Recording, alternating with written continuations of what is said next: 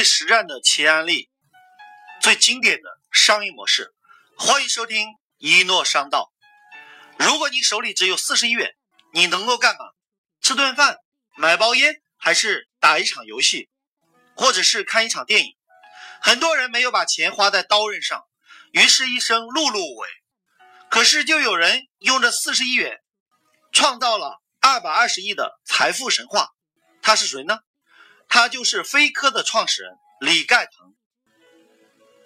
李盖腾出生在温州永嘉县一个山村，他从小就害怕自己一辈子困在这个山沟沟里。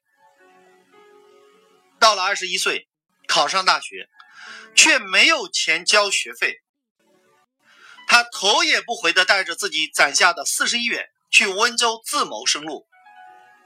起初，李盖腾在一家鞋厂管仓库，月薪三百元，还包吃包住。但他干了几个月就不想干了。为什么？因为李盖腾觉得这样下去没什么出息。之后，李盖腾摆过地摊，卖过太阳眼镜，还在一家剃须刀厂做过焊接工。有一天，李盖腾琢磨着，总是这么飘着也不是办法。他开始跟老师傅学修车。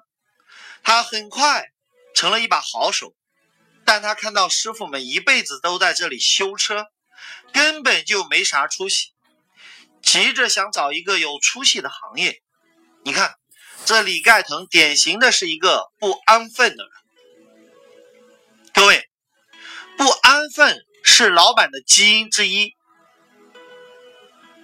这时，一家小剃须刀厂招他去做电焊工。就是焊电路板。为了多赚钱，他每天只睡三四个小时，累了就在地上搭个木板睡一会儿。一个月下来，能赚一千多块，工资比前年翻了三番。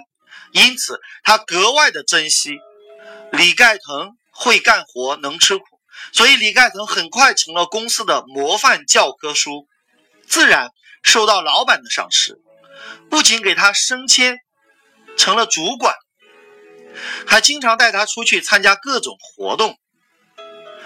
通过经常跟老板出去参加活动去应酬，认识了很多同行业当中的大佬级的人物，建立了属于自己的人际圈。在行业里摸爬滚打一段时间之后啊，他渐渐的发现剃须刀行业都在拼命的打价格战，想要做品牌。他的老板小富即安，觉得没有这个必要，这样就可以了。但是李盖腾不这么想，李盖腾想的是赚大钱，把市场做大，做全国市场，做世界市场。各位，你的格局永远不可能大过你的结局。那李盖腾啊，他认为不能将自己的未来托付给。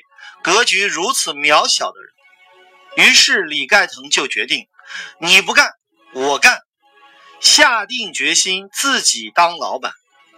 把这句话记下来：大格局吸引人才，小格局流失人才。这机会总是留给有准备的人。有一天，他终于等到了一个商机。为剃须刀厂提供网片做配件生意。由于李盖腾准备充分，他生意也越来越红火。到了1998年年底，李盖腾已经赚了十多万，他的事业从此开始。你说这十多万的积蓄足够李盖腾衣锦还乡，回到大山建起两层高楼？娶妻生子了，这不就是大多数出来闯荡社会这些拼搏的人存钱的目的吗？但李盖腾他不安分了，他不甘心一直只做这样的小生意，他不害怕失败，最坏也只不过回到原点再过苦日子。他决定赌一把，于是李盖腾又积累了一年。到了一九九九年，创立了飞科电器。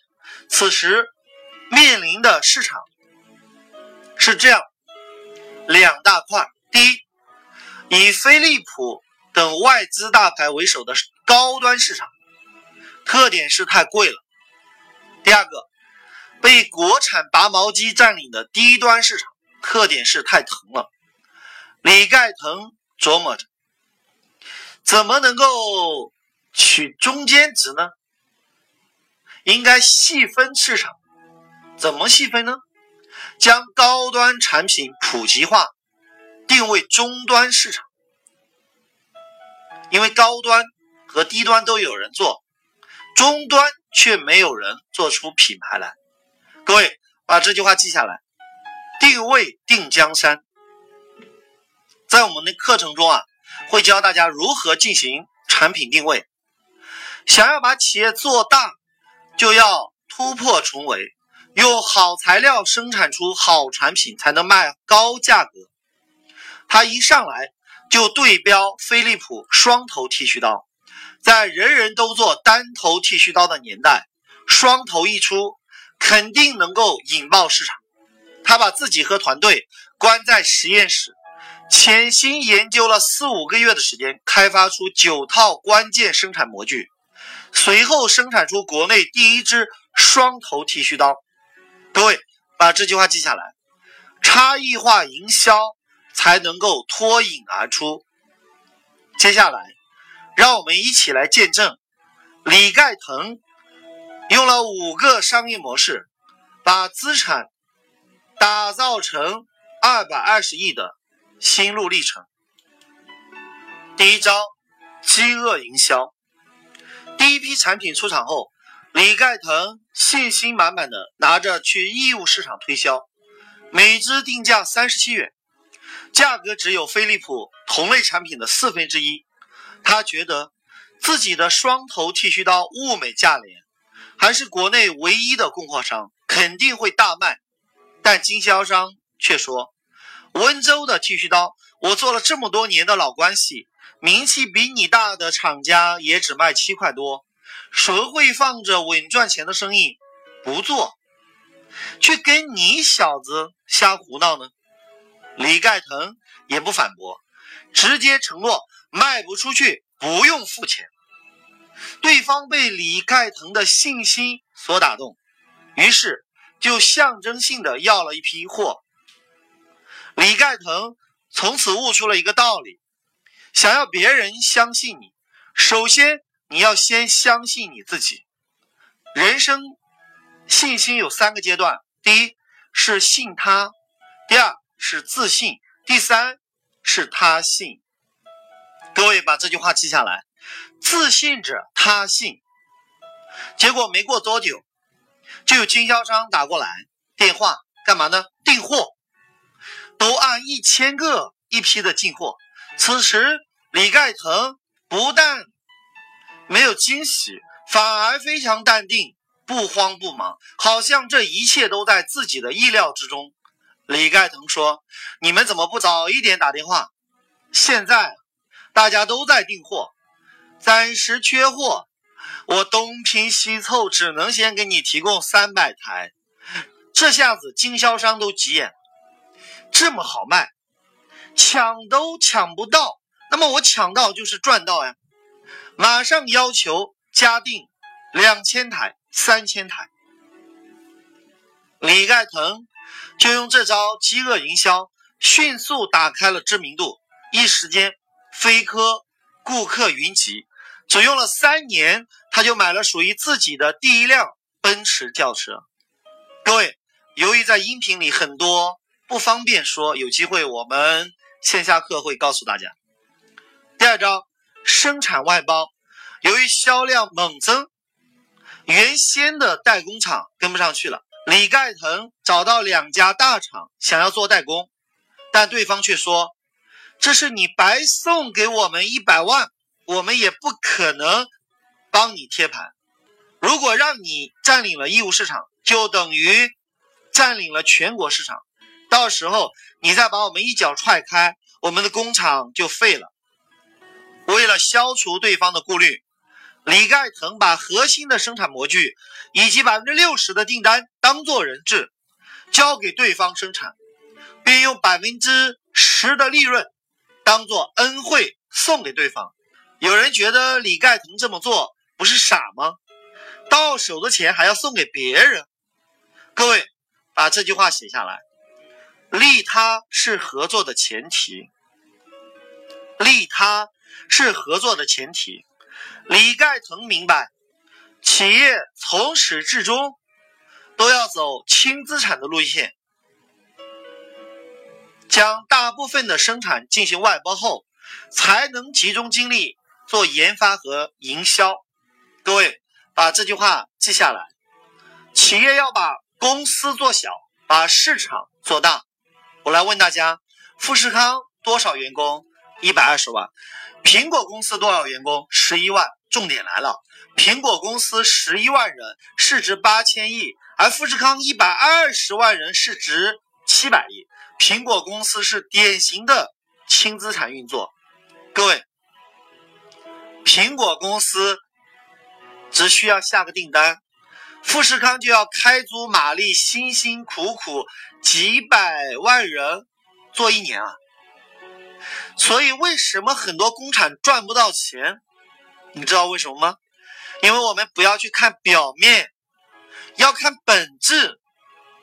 工厂发完员工的工资，交完房租水电，交完税收，交完杂七杂八的费用，好不容易攒两个钱，产品淘汰了，那生产线也要淘汰啊？怎么办？只有购买新设备，这算幸运的。很多工厂因为利润太薄，最后还没有存到购买新设备的钱就倒闭了。你去看看多少工厂的命运都是这样的，各位，悲哀呀！我们再看看那些赚钱的世界品牌，他们是怎么做的？你看看爱马仕有没有自己的工厂？你看看 LV 有没有自己的工厂？你再看看雷军要不要自己开工厂？没有，没有，没有。各位，我要你牢牢记住这句话：把公司做小，把市场做大。我再送你一句话：没有百年的工厂，只有百年的品牌。所以，中国很多企业都在做最脏的、没有生产力的，然后破坏生态环境的，又是消耗能源的。又不赚钱的，而国外把利润全部拿走了，中国人帮他生产几十年，设备老了又要换。我们一定中国要醒悟啊，要去做品牌。好，第三招，超市计划。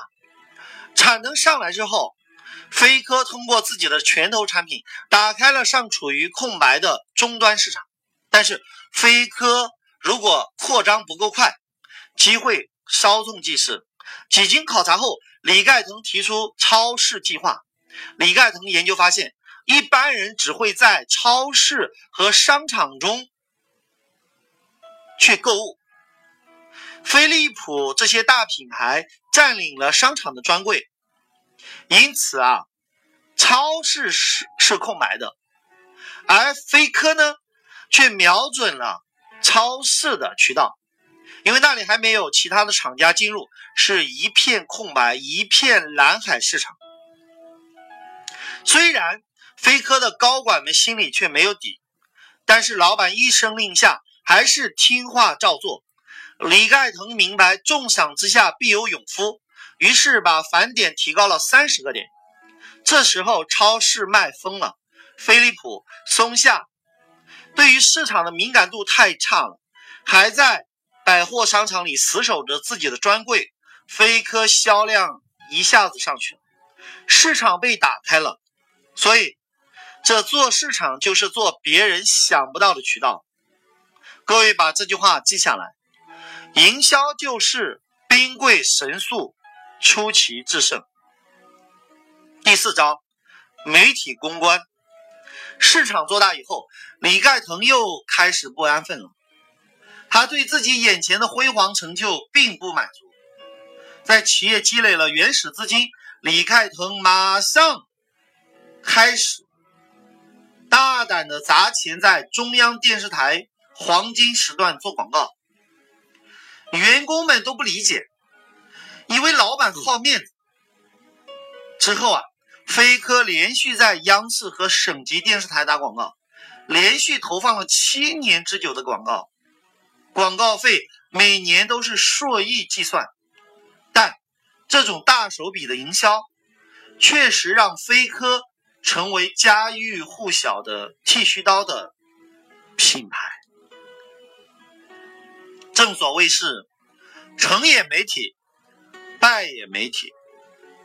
据飞科上市招股说明书显示啊，二零一零年到二零一五年，飞科仅这五年就销售了两点七亿个剃须刀，相当于每两名中国男士就拥有一支飞科剃须刀。各位把这句话记下来。企业做大做强，就要进行媒体公关。第五招，迭代创新。就在飞科如日中天时，他的老对手飞利浦找上门来。飞利浦状告飞科生产的双头剃须刀侵犯了自己的专利，因此李盖腾解释两种产品只是形状相似，它就像。汽车不可能做的像发电机一样，对不对？所以后来啊，北京高院作出最终的判决，宣告飞利浦的起诉无效。这起风波反倒提醒了李盖腾，马上为飞科的一款飞利浦没有的剃须刀这种型号申请了专利。公司也专门成立了法律部门，来处理侵害飞科专利的官司，每年要打十起官司。